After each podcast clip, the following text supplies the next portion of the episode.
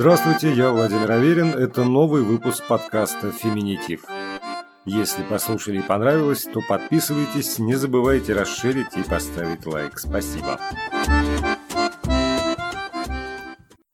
И вы увидите ножичек и деревяшка. И написано «Отчет производства калечащих операций на половых органах у девочек в Республике Дагестан». Это тот самый ножик и тот, та самая деревяшечка, которую подкладывают под клитор, а этим ножичком срезают. утверждается, что это гарантирует крепкий брак между мужчиной и женщиной. И дальше статистика даже приводится, что вот видите, вот эти наши браки гораздо более прочные, чем у европейцев, именно, именно поэтому. С мальчиками работают врачи. В условиях санитарии все это происходит. С девочками все по-другому девочек посадили, уложили, там руки, ноги держали, какие-то варварские способы, чтобы она не кричала, рот тоже, наверное, кляпом закрывают, и вперед, да, как бы маникюрными ножницами и спиртом. Здравствуйте, я Владимир Аверин, и это очередной выпуск второго сезона подкаста «Феминитив».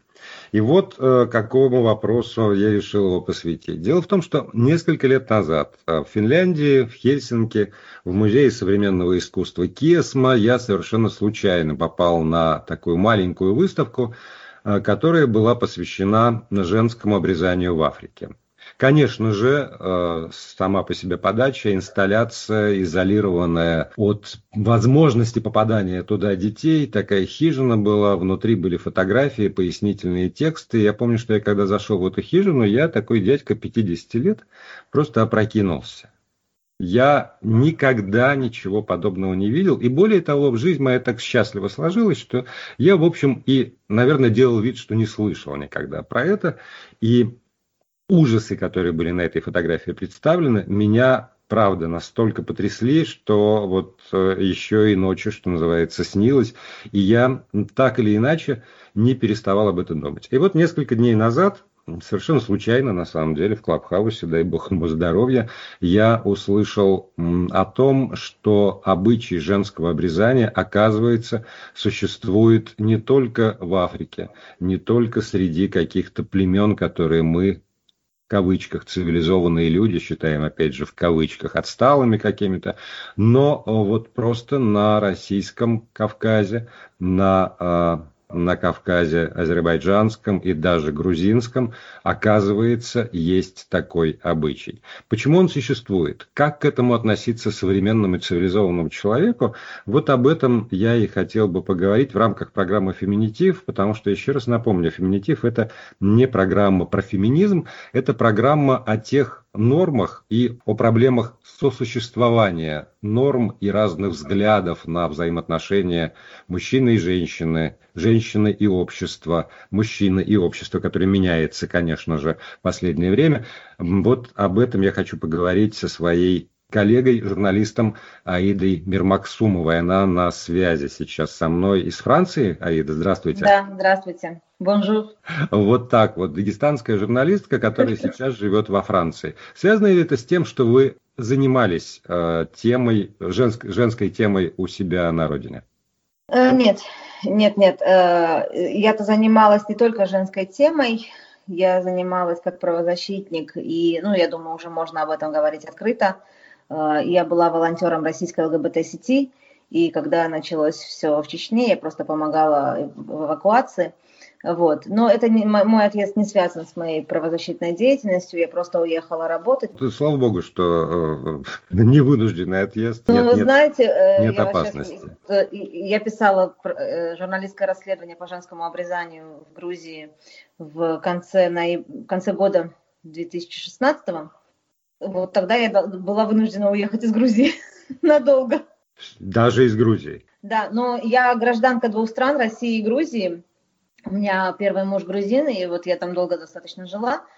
И э, меня это спасло, то, что у меня два, два гражданства, потому что я переезжала из одной страны в другую.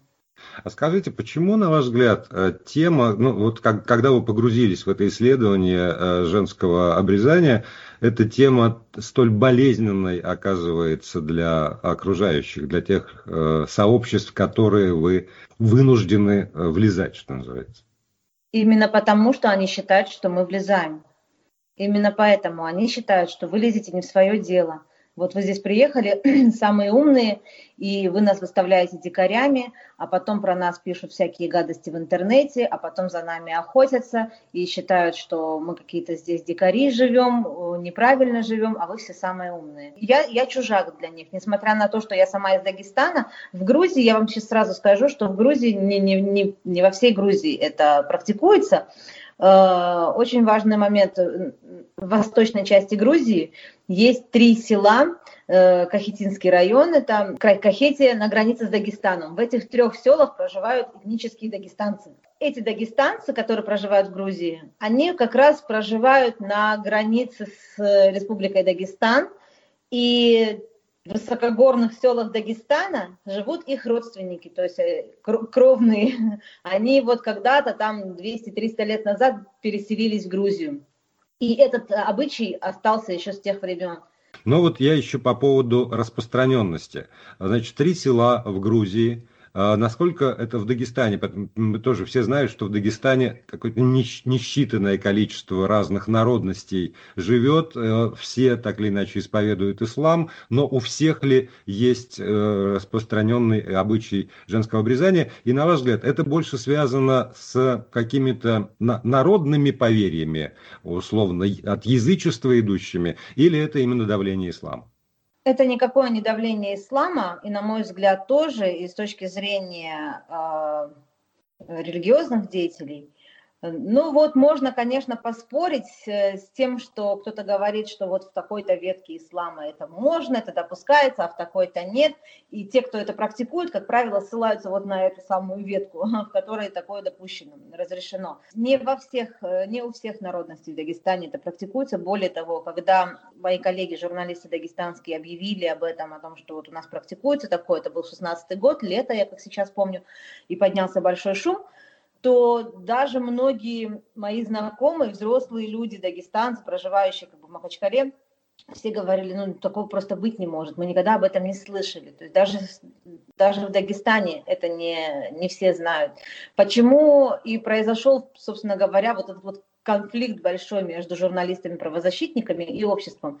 Очень многие стали обвинять журналистов и правозащитников в том, что вы все врете, это все для того, с целью опорочить Дагестан и так далее. Ну, как обычно, стандартный набор фраз. Все собеседники моих коллег, которые рассказывали эти истории, я сама их слышала, я сама помогала журналистам расшифровывать эти интервью, они все отказались от своих слов. Почти все. Сказали, нет-нет-нет, у нас такого нет. И когда туда в села поехала МВД, там, или не МВД, там, по-моему, были ну, в общем, комиссия по уполномоченных прав, там, по защите детей и так далее, все отказались, сказали, нет, вы что, как бы, не-не-не, у нас такое не практикуется. Ну, журналистам в, этом, в этих условиях пришлось нелегко, потому что, ну, как же так, вот я сама, например, лично слышала это, я расшифровывала интервью, да, как бы, и шум такой поднялся. И многие испугались просто этого, ну, чтобы лишний раз себе внимание не привлекать, чтобы закрыться, потому что как только что-то, какой-то вопрос выходит на государственный уровень, то желающих об этом говорить тут же резко уменьшается количество желающих.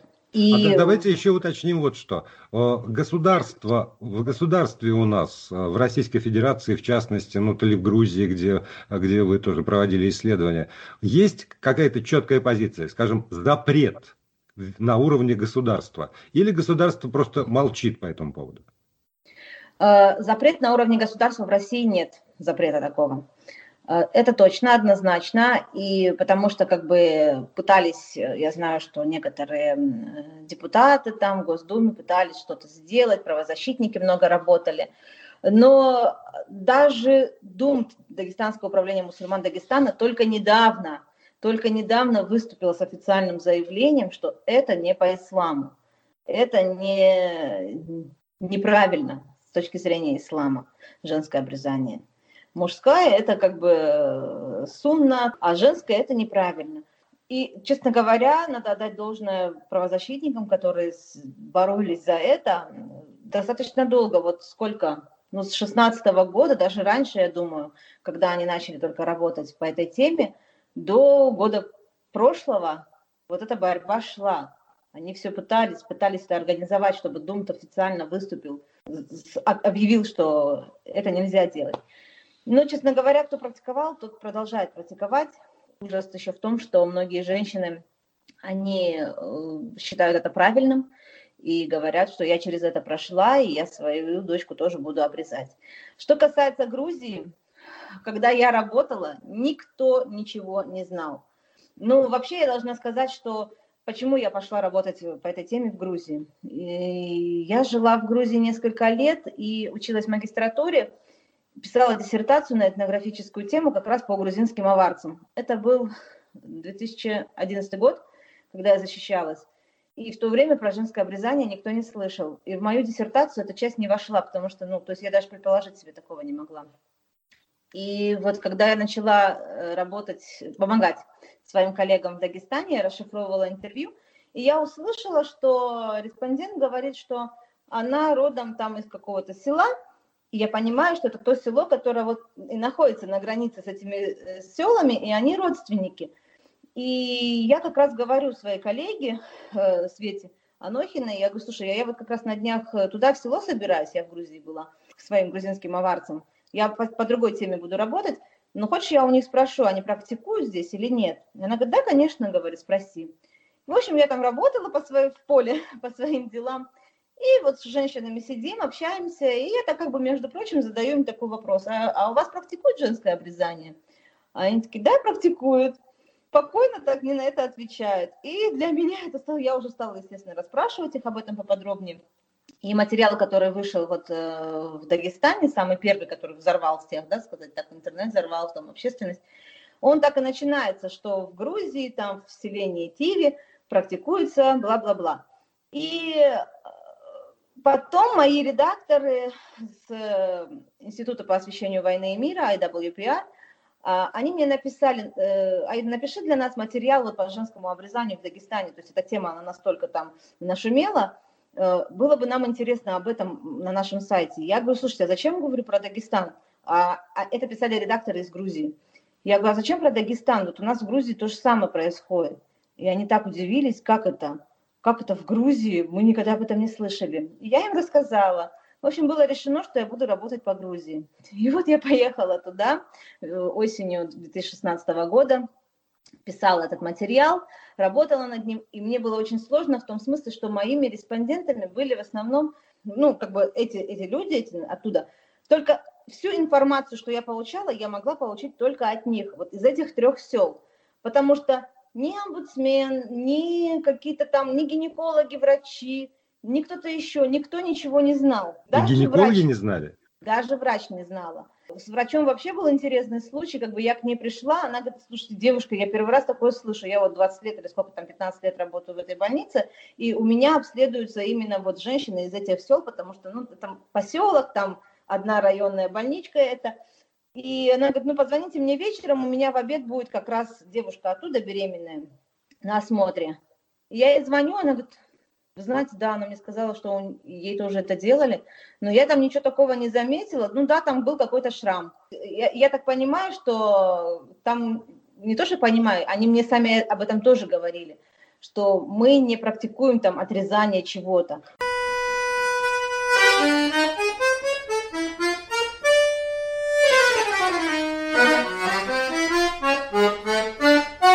Да, вот теперь давайте действительно поясним аудитории, которая нас, э, дай бог, будет слушать, по поводу того, что есть разные виды. Самое страшное – это так называемое фараоново обрезание, это когда отрезается клитор, это когда отрезаются малые и большие половые губы, еще и сшивается это все так, чтобы осталось маленькое отверстие только для мочеиспускания, и даже когда женщина выходит замуж, то я читал такие вещи, что муж просто сам, там, не знаю, ножом делает надрез для того, чтобы он мог поместиться во влагалище. Значит, и более щадящий способ – это когда отрезается, щадя, сейчас я говорю щадящий, и у меня у самого мурашки по коже, отрезается целиком клитор, и самый как я прочитал, безобидный и более того, даже поощряемый э, какими-то э, религиозными деятелями и даже какими-то медиками, я про это тоже прочитал,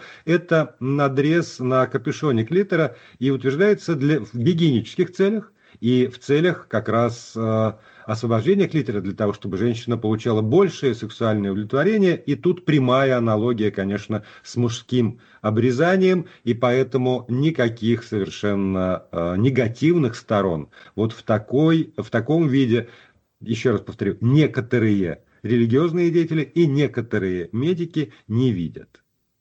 Какой способ все-таки э, применяется в Э, в дагестанских селах и в селах, вот о которых вы говорите, аварские села в Грузии. Это надсечка, это как раз вот э, освобождение крайней плоти вокруг клитора? А, да, я сейчас скажу, я просто в догонку к вашему комментарию угу. хочу сказать по поводу религиозных деятелей, которые говорят, что э, поощряют именно потому, что это как бы увеличит э, ощущение вот во время секса, улучшит э, у женщины очень часто, как бы, я не знаю, это что лицемерие получается, потому что в Дагестане только о, о том и говорят, что это делается для того, чтобы женщина не гуляла, чтобы женщина не ходила налево и кроме мужа своего любимого единственного никого к себе не подпускала. Вот. Что касается видов обрезания в Дагестане и в Грузии, я про Дагестан, я просто боюсь ошибиться. Я точно знаю, что там делается насечка, и, по-моему, в некоторых селах все-таки э, отрезают э, головку клитора. Вот, э, ну, срезают там какой-то кусочек. В Грузии мои старшие респонденты вот старшего поколения, они все говорили, что им отрезали кусочек клитора. Вот, да, у меня была вот женщина, у которой я жила, там останавливалась, она говорила, я помню, мне потом показали такая размером с горошинку, чего-то там мне потом показали, я была маленькая, я, наверное, даже плакала, ну, в общем, вот так. А молодым уже, как бы вот сейчас девочкам, э, ну, по крайней мере, тогда 4, 4 года назад, когда я делала это исследование, э, мне все говорили, что сейчас делают насечку, чтобы пустить кровь. И когда я проводила это исследование и сидела в семье, и туда в эту семью привели эту женщину, которая делает это в этом селе, в этой семье были еще две девочки, там лет 5-7, наверное, 5-6 им было. Когда эта женщина вошла, они просто убежали и больше не выходили. И потом мне сказали, их мама сказала, что месяц назад эта женщина им сделала обрезание. И они просто ее испугались и убежали из комнаты. Вот, и она говорит, нет, нет, я там, нас, меня учили, я сама тоже обрезанная, меня учили, там старшие женщины, сейчас эти все женщины умерли. Надо сказать, что раньше это делали в каждых, каждом из трех сел, там три села, Тиви, Сарусо и Чантлискуры. И раньше это делали во всех селах. Но потом вот э, старшие женщины, они отошли в мир иной, кто-то уехал в, в Дагестан, вернулся там к своим детям, э, переехал туда. И осталось вот село Сарусов, в которое проживает вот эта единственная женщина, и к ней туда привозят еще девочек из других сел, вот этих вот. Но она единственный специалист осталась, и если она уходит, то, в общем, она не передает свое умение кому-то другому. Или она медик, или она есть не еще... медик. А, нет. Нет, она не медик, она просто обычная женщина, там, домохозяйка, которую научили когда-то это делать. И я у нее спрашиваю, ну как это происходит? Как бы вот расскажите мне технически, техническая сторона. Ну, я беру ножницы, вот у меня есть маникюрные ножницы, я их обрабатываю спиртом и просто делаю надрез, там, чтобы пошла кровь. Ну, потом вот там йодом прижигаем и вперед. Для меня дико. Но с другой стороны, вернемся к тому, с чего начали. Люди живут, люди живут так веками. Люди и женщины в том числе, вот что самое главное, считают это нормальным совершенно. И более того, опять же, там в разных культурах, э, для тех, кому любопытно, я, может быть, какие-то ссылки даже прикреплю, утверждается, прямо утверждается, что это гарантирует крепкий брак между мужчиной и женщиной. И дальше статистика даже приводится, что вот видите, вот эти наши браки гораздо более прочные, чем у европейцев, именно, именно поэтому. Почему э, там и вы, и я так э, негативно относимся к этому самому обычаю? Потому что это э, просто там, воздействие не по желанию женщин, не ее выбор, Но тогда мужское обрезание тоже не, не его выбор. Обрезают э, мальчику там 8 дней, по-моему, да? 8-9 дней. Ну, в, в, в исламе, по крайней мере, вот тот, тот ислам, который есть в Дагестане, нет, там даже могут и в 2 года, и в 3 ну, года. Ну, 2 года, все равно еще не, не, не сознательный. И да, чем, ребенок. Да, и почему тогда вот к этому даже, в общем, щадящему, ну, надсечка, надсечка, капля крови, не, не более того, э, вы так отрицательно относитесь. И более того, я так понимаю, что пафос и ваш, да и мой, собственно, чего уж там скрывать, это искоренить э, этот обычай и свести его к нулю. Почему такой негатив возникает? Почему такой негатив к этой теме женской? И, и нет негатива к мужскому обрезанию. Да. Ну, на самом деле, к мужскому обрезанию у меня тоже есть э, определенный негатив, потому что я считаю, что ну, мужчина тоже должен это делать по своему желанию. Захотел, сделал. Нет, нет. А, то есть должен быть выбор. А нам, ну, не нам, там, этим же детям, да, этого выбора не оставляют. Вот родители решили, что, что так будет лучше. И все, и вперед. Но еще есть такой момент. Когда я делала свое исследование в Грузии, и я спрашивала, вы же мальчикам тоже делаете обрезание? Как, вы, как эта процедура проходит? Ну, не эта женщина, вообще в семьях. А, мы его в больницу возим. То есть с мальчиками работают врачи в определенных условиях, лазером, там, я не знаю, чем, спокойно, в условиях санитарии, все это происходит. С девочками все по-другому. Девочек посадили, уложили, там руки-ноги держали, какие-то варварские способы, чтобы она не кричала, рот тоже, наверное, кляпом закрывают, и вперед, да, как бы маникюрными ножницами и спиртом. А, какие последствия после этого? Ну, наверное, остается гадать. Я знаю, я, я общалась на эту тему с Саидой Сиражудиновой. Она э, исследователь. Она как раз вот сотрудничает с, с фондом «Правовая инициатива». И это как бы Саида Сиражудинова и Юлия Антонова, они были э, авторами доклада по женскому обрезанию на правовой, для правовой инициативы. И э, мы с Саидой об этом говорили, и она говорит, есть такая гипотеза, но ее, это нужно доказать, как бы, да, что действительно это с этим. Очень много случаев гепатита Б в этих селах, там, где проводится это обрезание в Дагестане. То есть, ну, то, то есть при, при, при процедуре заносится гепатит, да? Возможно, возможно. Возможно, возможно. Мы говорим о том, что возможно. Никто этого еще не доказывал, и связь еще не установлена. Но вот такое есть. В этих селах э, гепатит Б, вот он там, его очень много. И когда я спрашивала в грузинских селах, были ли какие-то летальные случаи, сказали, что нет летальных. Кстати, в аварских селах в Дагестане были. Пару раз, по-моему, даже было что-то там, заражение, что ли, занесли. Но это было давно, не, не в наши дни. А в грузинских селах сказали, что такого не припомнят. Я, честно говоря, допускаю, что просто они не связывают это с этим даже если что-то и было. Но был случай, когда очень сильно там девочка заболела, потому что было заражение, видимо, или что-то, но это тоже они мне говорят, это было давно уже, как бы, а сейчас все, нормально.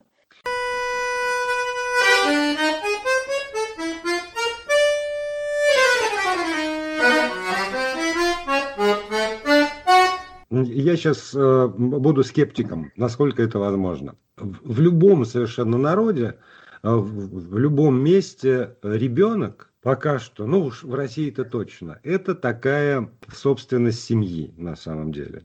За ребенка выбирают, э, в, как, в какой религии пройдет его детство, в да. какой традиции пройдет его детство. Он родился, ну так вот, Господь распорядился, что один родился у православных, другой у мусульман, третий у иудеев, а четвертый у атеистов. Выбирают как он будет развиваться, например, выбирают, в какую секцию он пойдет, а в какую не пойдет. Ну вот вплоть до каких-то таких вещей. И если это все абсолютно укладывается в обычаи, традиции, скрепы, как сейчас вы, вот, э, принято говорить, то ну, чем, собственно, такая скрепа отличается, по большому счету, от там, любой другой скрепы? Только потому, что помимо, ну там, сейчас я использую слово насилие даже без отрицательной коннотации, постараюсь как-то, но все равно родители применяют некое насилие для ребенка, ведя его по жизни, вот как бы э, в этом смысле. Насилие, и может быть оно вполне оправдано. Только потому, что помимо ментального вот такого насилия, есть еще и физическое. То есть мы с вами, получается, к моменту вот этого физического проникновения в плоть относимся ужасно, а ко всем остальным моментам, когда родители проникают в сознание и, в общем, не без пользы, что это делают, мы относимся положительно. Почему? Я не могу говорить за всех, я скажу за себя, что за я себя, конечно, против да, да, да. того, чтобы ребенка там в детстве крестили или обрезали. То есть я против вот этого. В принципе. У меня, да, у меня первый муж грузин, и у меня ребенок от первого брака девочка. Э, его отец хотел, чтобы мы ее крестили. Вот. На что, э, спасибо бывшему мужу, он сказал, что она вырастет, она сама решит. То есть э, мы в это не вмешивались. При этом мы как бы знакомили девочку там и с э, исламом в определенно, когда мы жили в Дагестане, да, и вот в церковь она ходила вместе с моей свекровью. То есть а, она должна это все понимать. Сейчас мы живем во Франции, сейчас это более сглажено, но она все равно общается, она уже начинает этим интересоваться. Вот. И э, для нас, в моей личной семье не было никогда вот этого, что мы тебе там навесим христианство, ты будешь ходить с крестиком, или мы там пойдем тебя, грубо говоря, обрежем, и ты будешь мусульманкой. Нет.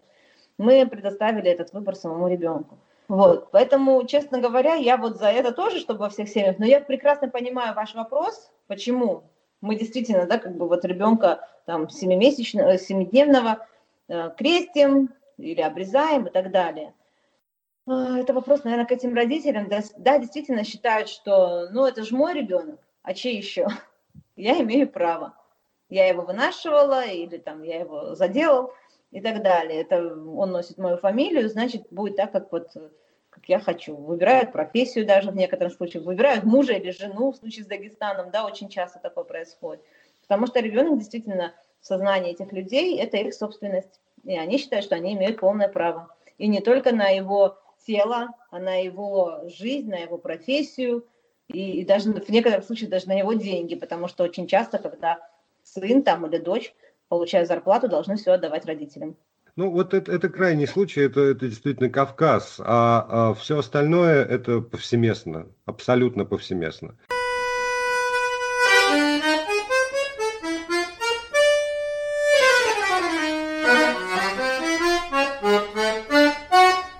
Еще вот э, тоже я почитал про э, разные сообщества. Должен сказать, что меня потрясло распространение этого обычая в том или ином виде женского обрезания, когда там, например, Северная Африка это север, северо-восточная Африка почти повсеместно, когда по другим регионам, когда вдруг выясняется, что люди, которые эмигрировали в Соединенные Штаты Америки, Великобританию, в ту же Францию, привозят за собой этот обычай и вопреки даже законодательству подчас э, делают э, с девочками все то же самое в гораздо менее щадящих формах зачастую, чем те, о которых вы рассказали с надсечкой и капелькой крови. Но вот если мы берем традиционное сообщество и, в общем, против применения женского обрезания там тоже там условная западная цивилизация пытается бороться. Ну, правда, женщины же сами убеждены, что без этого девочка не будет счастлива, без, э, не пройдя через этот э, болезненный, унизительный, конечно, и опасный ритуал, она не выйдет замуж, ребенок, рожденный от необрезанной женщины, это э, ну, ребенок второго сорта и несчастный ребенок, и не будет счастья ему в жизни. Сами женщины не выступают против. Сами женщины на каком-то этапе развития общества, например, считают это нормой. Может быть, действительно оставить их? Чего мы лезем туда со своим уставом в этот чужой монастырь? Пока вы говорили, столько всего захотелось ответить, но я сейчас добавлю к вашей э, реплике, что вы себе представить не можете, как меня колбасило после того, как вышел этот материал. И у меня просто был какой-то душевный диссонанс, потому что я не могла понять, что вот, вот действительно, да, я вроде сделала свою работу как журналист, но в то же время начались какие-то последствия, о которых я даже не предполагала, что такие они будут. И я очень часто задавала себе вот этот вопрос, насколько это было все этично с точки зрения журналистики, имею ли я право туда вмешиваться, потому что, ну вот, веками это все устоялось там, они это все делают, причем действительно это делают женщины, женщины калечат женщин. Я общалась с мужчинами, ну, я не помню, вот среди моих, по крайней мере, респондентов, да, там после моего журналистского расследования приехали туда другие СМИ в эти села, возможно, у них были свои респонденты, у этих журналистов, которые говорили, мужчины, которые говорили, да, это правильно и так далее. Но среди моих респондентов ни, ни, ни, ни разу я не услышала, чтобы сказали, что мы такую женщину считаем за женщину, а не обрезанную считаем там грязной и так далее. Не было такого но среди женщин это мнение активно транслировалось. Более того, у меня была респондентка, которая сказала, что ну вот моя сноха, невестка, ну она-то уже взрослая, там, или 40, мы когда ее взяли сюда к нам замуж, сколько ей, 20 было или 25, оказалось, что она не обрезана. Они ее привезли из Дагестана. Как, как так получилось, что она была не обрезана, я не знаю. Ну, возможно, она просто жила в городе, не в этом селе. Но они ее привезли туда, в село, в Тиве, и они ее обрезали. В 20? Да, они сделали эту процедуру. Ну и она, естественно, не сопротивлялась, потому что вот, ну как же так, наш мальчик женится на женщине необрезанной. И она об этом, я потом смотрела ролики эти новостные уже на грузинских телеканалах. Вот эта моя корреспондентка, она там тоже открыто говорит. В этом плане, честно говоря, после моего э, журналистского расследования, вот я когда сравнивала реакцию и последствия э, у коллег с Дагестана и у мо- моего, все мои респонденты подтвердили на камеру. Они единственное, что они не, не признались в этом МВД. Потому что поднялся большой шум, приехала полиция, и полиция в селе стала искать эту женщину, которая делала обрезание. И, естественно, ну, как бы все местные, они ее скрыли, они не сказали, где она, кто она, и вообще сказали, у нас такого нет, вы, вы ошибаетесь. И вот когда, я, когда до меня доходили слухи, что происходит в этих селах после того, как мой материал там все взорвал, мне было так плохо, я понимала, что, господи, ну вот я сейчас здесь сижу, а у них там проблемы, получается, из-за меня. И меня это очень сильно волновало. Я потом долгое время еще не могла туда поехать, и когда я поехала, я, я заметила, вот как, хотя я работала до этого несколько лет в этих селах, я туда спокойно заезжала, меня все знали, и я заметила, как резко изменилось ко мне отношение со мной даже некоторые перестали здороваться. Просто потому что, да, я вмешалась в, в, их, в их традицию. И Причи, еще, причины дискомфорта, конечно. Да, попыталась там их уклад э, нарушить. Я сейчас боюсь ошибиться. Вот мой материал вышел в ноябре 2016 года. По-моему, в 2017 году в Грузии был принят, э, уголовная статья была введена после моего материала на, которая запрещает именно вот женское обрезание в этих селах. Но это не работает. Самое ужасное, что это не работает, потому что сейчас просто это ушло в подполье. Сейчас об этом больше никто не будет говорить. Ну, а, собственно, так, оно и было в подполье. Это, это оно, вы сказали, оно мальчиков было, возили оно в больницу. То, что в подполье было, вы знаете? Нет, э, Владимир, оно не то, чтобы было в подполье. Они же об этом открыто говорили, они в этом ничего плохого не видели. Просто это было их личное дело, о котором ну, не принято говорить. Да? Это было само собой разумеющим. Мы же не кричим на каждом углу мальчика обрезали, мальчика обрезали. Для них это то же самое было. Как бы это был совершенно ну, обычный ритуал, обычная традиция, как пойти там, не знаю, на какой-то праздник носки подарить кому-то. И поэтому они не, не, не обращали на это внимания, не заостряли до того, пока в их, в их уклад не вмешались мы, журналисты и правозащитники.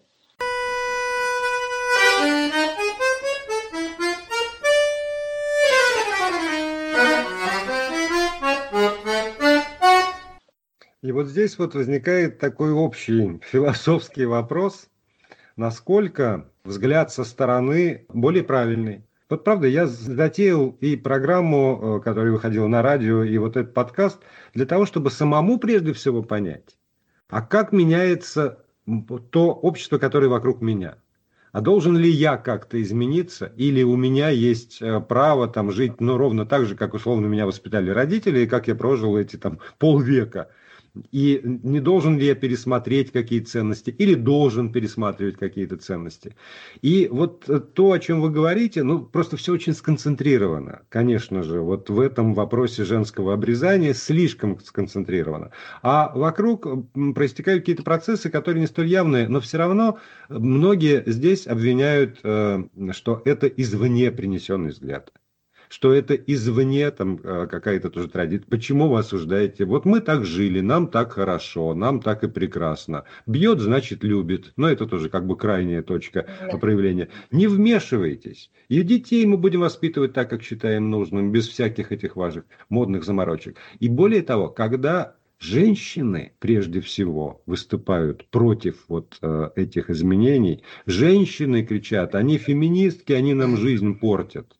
А, женщины настаивают на том, что вы со своей, вот даже у нас в редакции, ты не можешь сделать эту программу. Почему? Потому что ты мужик. Ты вообще, это, это наш женский вопрос. Ну, вот просто куда ни кинь, со всех сторон женщины, жен, женщины против каких-либо изменений в огромной своей части. И тут ты думаешь, ну, может, действительно это все, все надуманное. Где, а, где черпать уверенность э, в том, что э, ну, надо что-то менять? Такой сложный вопрос, возможно, даже риторический, я бы сказала. Возможно, Потому что да. мне кажется, что каждый, каждый должен сам для себя найти ответ. И каждый найдет тот ответ, который ему будет ближе. Еще вот у меня странная очень параллель возникла, когда вот я услышал вас, и э, мы договорились, что будем делать программу про женское обрезание. У меня есть такое очень личное, очень трогательное воспоминание. Когда-то давно я работал на радиостанции «Маяк», и у нас э, с Тутой Ларсон была ну, там дневной эфир, понятно, что какая-то что-то по заявкам, ну, хотелось обыграть, и мы придумали такое признание в любви, чтобы не просто там передайте привет Пете, а чтобы люди ну, поставлены были в, в, в необходимость находить слова признания в любви. Uh-huh. И получаем такое вот сообщение, где написано, пожалуйста, скажите моей жене, что я ее очень люблю. Мы 25 лет вместе. Я никогда не говорил ей, что я ее люблю, у нас это не принято. Но она, наверное, знает. Ну и вот и дальше какой-то такой довольно сумбурный текст про то, что семья, дети, сложные судьбы, как потом выяснилось, потому что мы в итоге подружились с автором этого послания, и я, в общем, знал его семью, к сожалению, он ушел из жизни, там тяжело заболел, и так случилось. Но вот я помню тогда, я был потрясен едва ли не меньше, чем вот после выставки э, про женское обрезание, которую я вам сказал. Потому что я себе представить этого просто не мог. Как люди живут вместе так долго. И правда, его, вот этот текст, он просто, знаете, он сочился стоком вот этой влюбленности, которую он сохранил на протяжении четверти века совместной жизни к этой женщине. Это не просто дежурные слова, там было понятно, и он никогда про это не говорит, потому что обычай запрещает ему про это говорить. И он мучается от того, что он не может сказать своей любимой женщине те слова, которые в нем все эти четверть века бурлят. Да.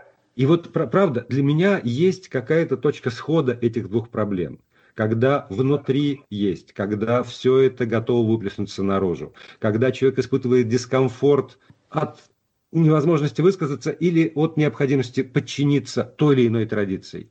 Но традиция становится просто таким камнем на пути, и мы не хотим и не можем через нее. А еще, кроме традиции, общественное мнение, от которого зависит почти все кавказцы. Рождается ребенок, и вместе с ним рождается, идет и по жизни дальше общественное мнение, которое вот здесь вот над головой все время висит.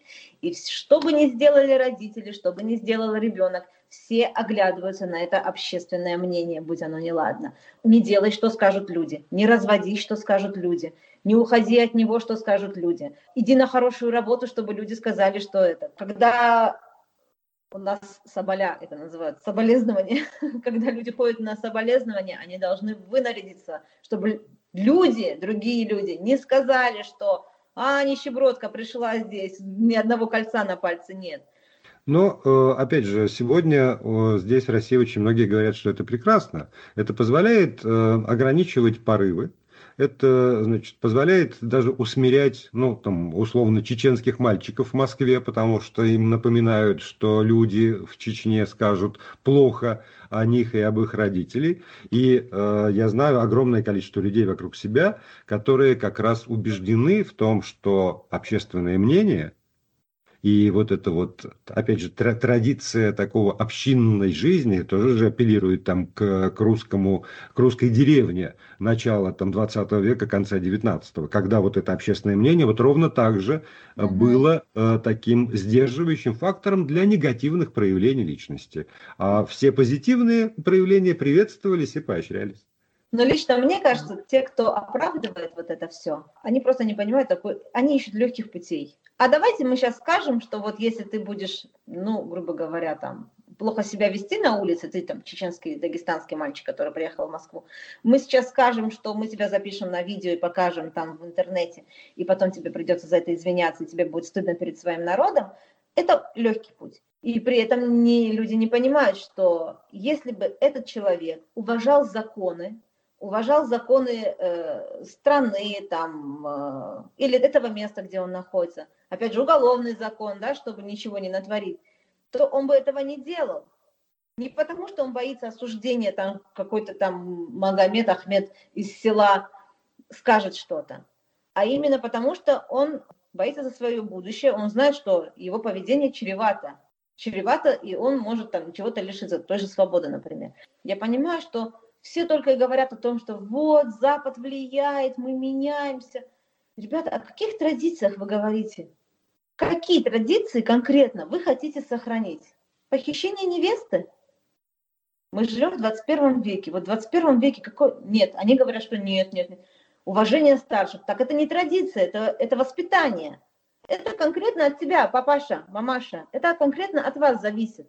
Воспитайте своего ребенка так, чтобы он уважал старших, уступал место в маршрутке, грубо говоря. Вот, то есть очень многие прям вот зациклены на этом, как бы сохранить наши традиции, при этом они не понимают, о каких традициях они говорят. Но боятся, что аниме, это вот, которое к нам пришло из Запада, что аниме нашу молодежь погубит. И у нас никогда девочки не красили волосы в розовый цвет. Это не наши традиции. Да всегда красили. Я сама ходила с фиолетовыми волосами в молодости своей. Ну, потом выросла, переросла это, и все, и ничего, и, и все нормально.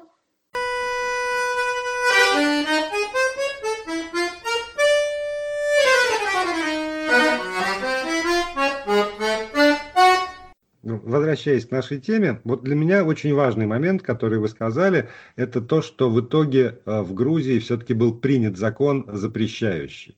Конечно, э, там странно было бы надеяться и мне, и вам, и кому угодно, что сразу после принятия закона эта э, ситуация изменится кардинально. Но очень может быть, что принятие такого закона в Грузии, например, позволит этой самой женщине-гинекологу ну, просто обращать внимание, например, на такие вещи при осмотре. Я понимаю, что закон, который принят в Йемене, запрещающий женское обрезание, это, видимо, совсем просто уже такая в известной степени революция, которую государство производит и что-то такое делает. То, что после выступлений э, там, ваших и ваших коллег все-таки меняется ситуация, для меня очень позитивная, такой позитивный вектор, что в это прежде всего заставит задуматься тех людей, которые своих дочерей обрекают на такую процедуру, тоже не, не отдавая себе отчета э, в ее опасностях, а просто потому, что так, просто потому, что так принято. Владимир, если вы думаете, что я очень рада, что после моего расследования приняли закон, уголовную статью эту, вы ошибаетесь. На самом деле, э, а кого сажать на кого вот это уголовное дело вешать? Кого подать в статью? Женщину, которая это делает, но к ней приводит мать. Или мать, которая свою дочку привела. Или дочку, которая пошла на это. Ну, понятно, что ребенок, конечно, не, не, нет. Ну, вот кого сажать, вот скажите мне. И то, что вы говорите, что они усомнятся, это не совсем и не всегда работает. Вот эти девочки, которые были в этих селах, которых я лично видела, две девчонки маленькие, их мама, э, я с ней беседовала на эту тему, я говорю, ну вы обрезаны, да. И она говорит, что ей было очень плохо, она очень болезненно все это пережила в детстве. Я говорю, ну почему вы тогда своих дочерей этому подвергли? Вы же сами как бы говорите, что вам было плохо. Я не хотела этого делать, но моя свекровь меня заставила. И вот рядом с ней сидит свекровь, которая убеждена, что это правильно, которая убеждена, что только так ее девочки могут быть счастливыми, по-настоящему счастливыми, хорошими хозяйками. После обрезания они лучше готовить, видимо, начнут и так далее. И там вот все очень замешано, понимаете, там нет вот там даже вот эти взрослые женщины, которые, ну, снохи, да, там, невестки, они как бы уже там 30-летние, 25-летние самостоятельные женщины, но они зависят все равно от мнения, от мнения старших в доме. А если вдруг потом кто-то узнает, что мои девочки не обрезаны, либо, сейчас я могу предположить, либо они правда сами убеждены, что если бы им не сделали, например, такую операцию в детстве, то они бы выросли гулящими, Потому что вы же сказали, что там главный мотив это чтобы женщина там не выросла гулящей, чтобы помимо мужа ей не хотелось еще с кем-то э, да. э, вступать в, в половые отношения, в какие-то сексуальные контакты. И, может быть, правда, они свято убеждены, что если бы этого не было, то она бы была, ну, сейчас, проституткой. Просто да, и, да. И, и понесло бы ее, шалава такая, бы, такая угу. сделать. То есть у них, значит, у, у самих есть какая-то взаимосвязь в, созна в сознании в собственном? Что это ну, единственный тормоз, который их ограничивает от того, чтобы стать шалавой? Я точно не могу вам дать ответ, сказать, да, да, да, именно так и есть. Во-первых, потому что я слышала другое мнение от обрезанных женщин. А сейчас я его расскажу. А во-вторых, потому что я чужак, я сижу и допрашиваю их, ну, расспрашиваю их об интимном. И, возможно, они просто хотят показаться хорошими чужому человеку, да, тоже вот этот социологический момент нужно иметь в виду, социологический, психологический, как бы вот проституция это плохо, как бы они считают, да, что не дай бог, чтобы не сказали, что я выросла проституткой, вот эта женщина, которая там будет потом мои слова в газете писать там или еще где-то. А другое мнение, которое я слышала, я правда, я скажу, что я слышала только от одного, от одной женщины, а, но тем не менее оно есть, и возможно, я допускаю, что она не единственная. Она сказала, что ну, она была обрезана, в замужестве она ничего как бы не чувствовала, для нее это все было болезненно, ей секс не нравился, она ушла от мужа и, и стала менять одного партнера за другим. Она была в погоне за этим, простите, кайфом. И она меняла, она думала, что проблема в партнерах. То есть, э, ну, конечно, это не делает ее проституткой, да, но к тому, это к тому, что вот говорят, что это будет сдерживать. Нет, если женщина захочет, то она не будет сдерживаться там, или наоборот, будет сдерживаться. Ну, не, ну мы прекрасно знаем, что все тормоза, они в голове, они да. вовсе, вовсе не в теле. Они всегда в голове, эти тормоза, особенно там, то, что касается выбора пути. Опять же, про проституцию. В Судане было исследование, среди 200 суданских проституток, которых обследовали врачи международные, 170 было обрезанных. Поэтому вот это, это не срабатывает, ничего не срабатывает, никакие а, объективные вещи не срабатывают, кроме вот этой вот безотчетной совершенно веры, что так правильно. Почему правильно, неважно. Так правильно мы знаем. Так делали наши предки, они говорят. То есть так, так дел... мы не знаем, почему мы это делаем, но мы знаем, что так делали наши предки, а значит это правильно, и они, они, они жили правильно, а вот мы, чтобы походить на них, чтобы сохранить наши традиции опять те же самые, мы все это продолжаем. Вот странно для меня, вот чтобы завершить, наверное, разговор, странно для меня, что э, не все, что делали предки, мы считаем столь же необходимым, как, например, вот, и вот женское обрезание. Предки много чего делали а потомки много от чего отказались. Но вот здесь почему-то возникает та точка, что вот это последняя линия обороны. И тут мы, конечно, не откажемся. Да. Как происходит этот выбор, для меня э, под, подчас загадка. Может быть, потому что это касается действительно женского вопроса. Потому что очень часто я вижу, как какие-то вот эти традиции и скрепы, они подвижные, границы так размыты, но как только упирается во взаимоотношения полов, во взаимоотношения там мужа и жены, в семейные отношения тут просто насмерть стоят, потому что вот опять да убоится, да прилепится, да она вот должна, она должна там, варить борщи, что, что она должна, она много чего должна. Просто не сходит с этой позиции. У меня такое ощущение, что когда это касается ну, там, каких-то народных обычаев и верований э, среди тех, с кем вы работали, это тоже вот воспринимается как такая последняя линия обороны. Пусть будут э, действительно гаджеты и интернет, но уж вот с женского обрезания мы не сойдем. Но тут еще такой момент, все-таки это отголоски патриархата. Они же это делают, потому что они хотят угодить мужчине. Что, женщина, мы сделаем обрезание, чтобы она не гуляла, чтобы что? Чтобы мужчин, э, мужчина было хорошо, да, чтобы она была рядом с одним мужчиной. Мы сделаем обрезание, чтобы она, себя, ну, чтобы она была чистой женщиной. Кому она нужна как чистая женщина? Мужчине. При этом они, конечно, они все ссылаются на традиции, и никогда, никогда никто не скажет, что это для того, чтобы мужчине было хорошо. То есть это все идет эхом. Праздничного финала не будет у этой программы уж точно совершенно. Объявить о победе того или иного нет, но во всяком случае э, пусть люди хотя бы знают об этом. Чем больше информации, тем больше, опять, я все равно в это верю, я идеалист, я верю, что чем больше у людей информации, тем больше у них оснований думать о, о своей жизни. И потому что вот я опять вернусь к началу, это выставка про Африку, ужасная, правда, когда там не надсечками дело ограничивалось, и как раз вот отсечением, вырезанием, зашиванием на камне, на листе каком-то, какими-то чуть-чуть ли не каменными ножами, это же не стало для меня поводом только ну, как бы этнографически удивиться. Надо же, как люди в Африке живут. Нет, это же все равно, и для меня в том числе, стало поводом как раз э, вставить это в контекст вообще мир, мировых отношений к женщине и к положению ее в обществе, и о своей роли, в конце концов, в этом процессе. Поэтому, правда, я, я идеалист и оптимист. Я верю, что чем больше информации, тем больше поводов думать, а капля камень точит. Вот вы сейчас сказали про эту выставку, а, и я вспомнила, даже сейчас зашла на сайт, если вы зайдете на сайт правовой инициативы, то вот слева увидите доклады. Их доклады, они все иллюстрированы вот картинкой одной, и вы увидите ножичек и деревяшка – и написано «Отчет производства калечащих операций на половых органах у девочек в Республике Дагестан». Это тот самый ножик и тот, та самая деревяшечка, которую подкладывают под клитор, а этим ножичком срезают.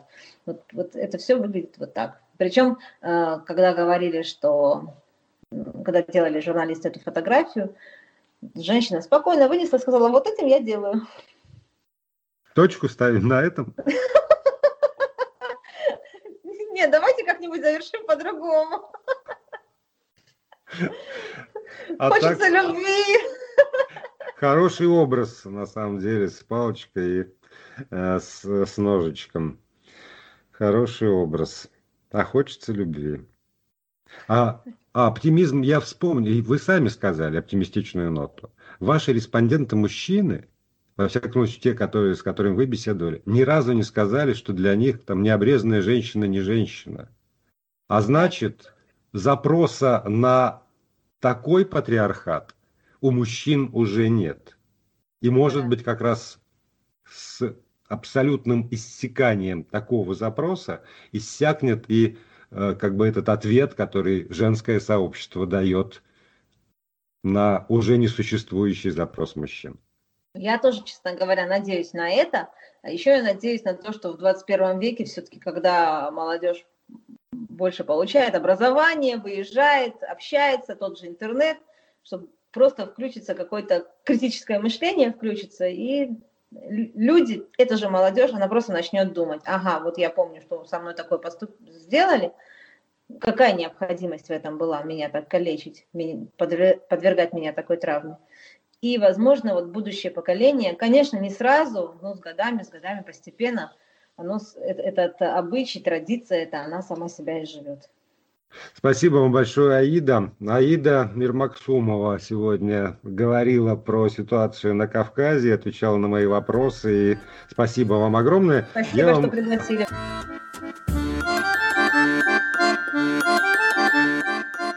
Если послушали и понравилось, то подписывайтесь, не забывайте расширить и поставить лайк. Спасибо. Ваш Владимир Аверин.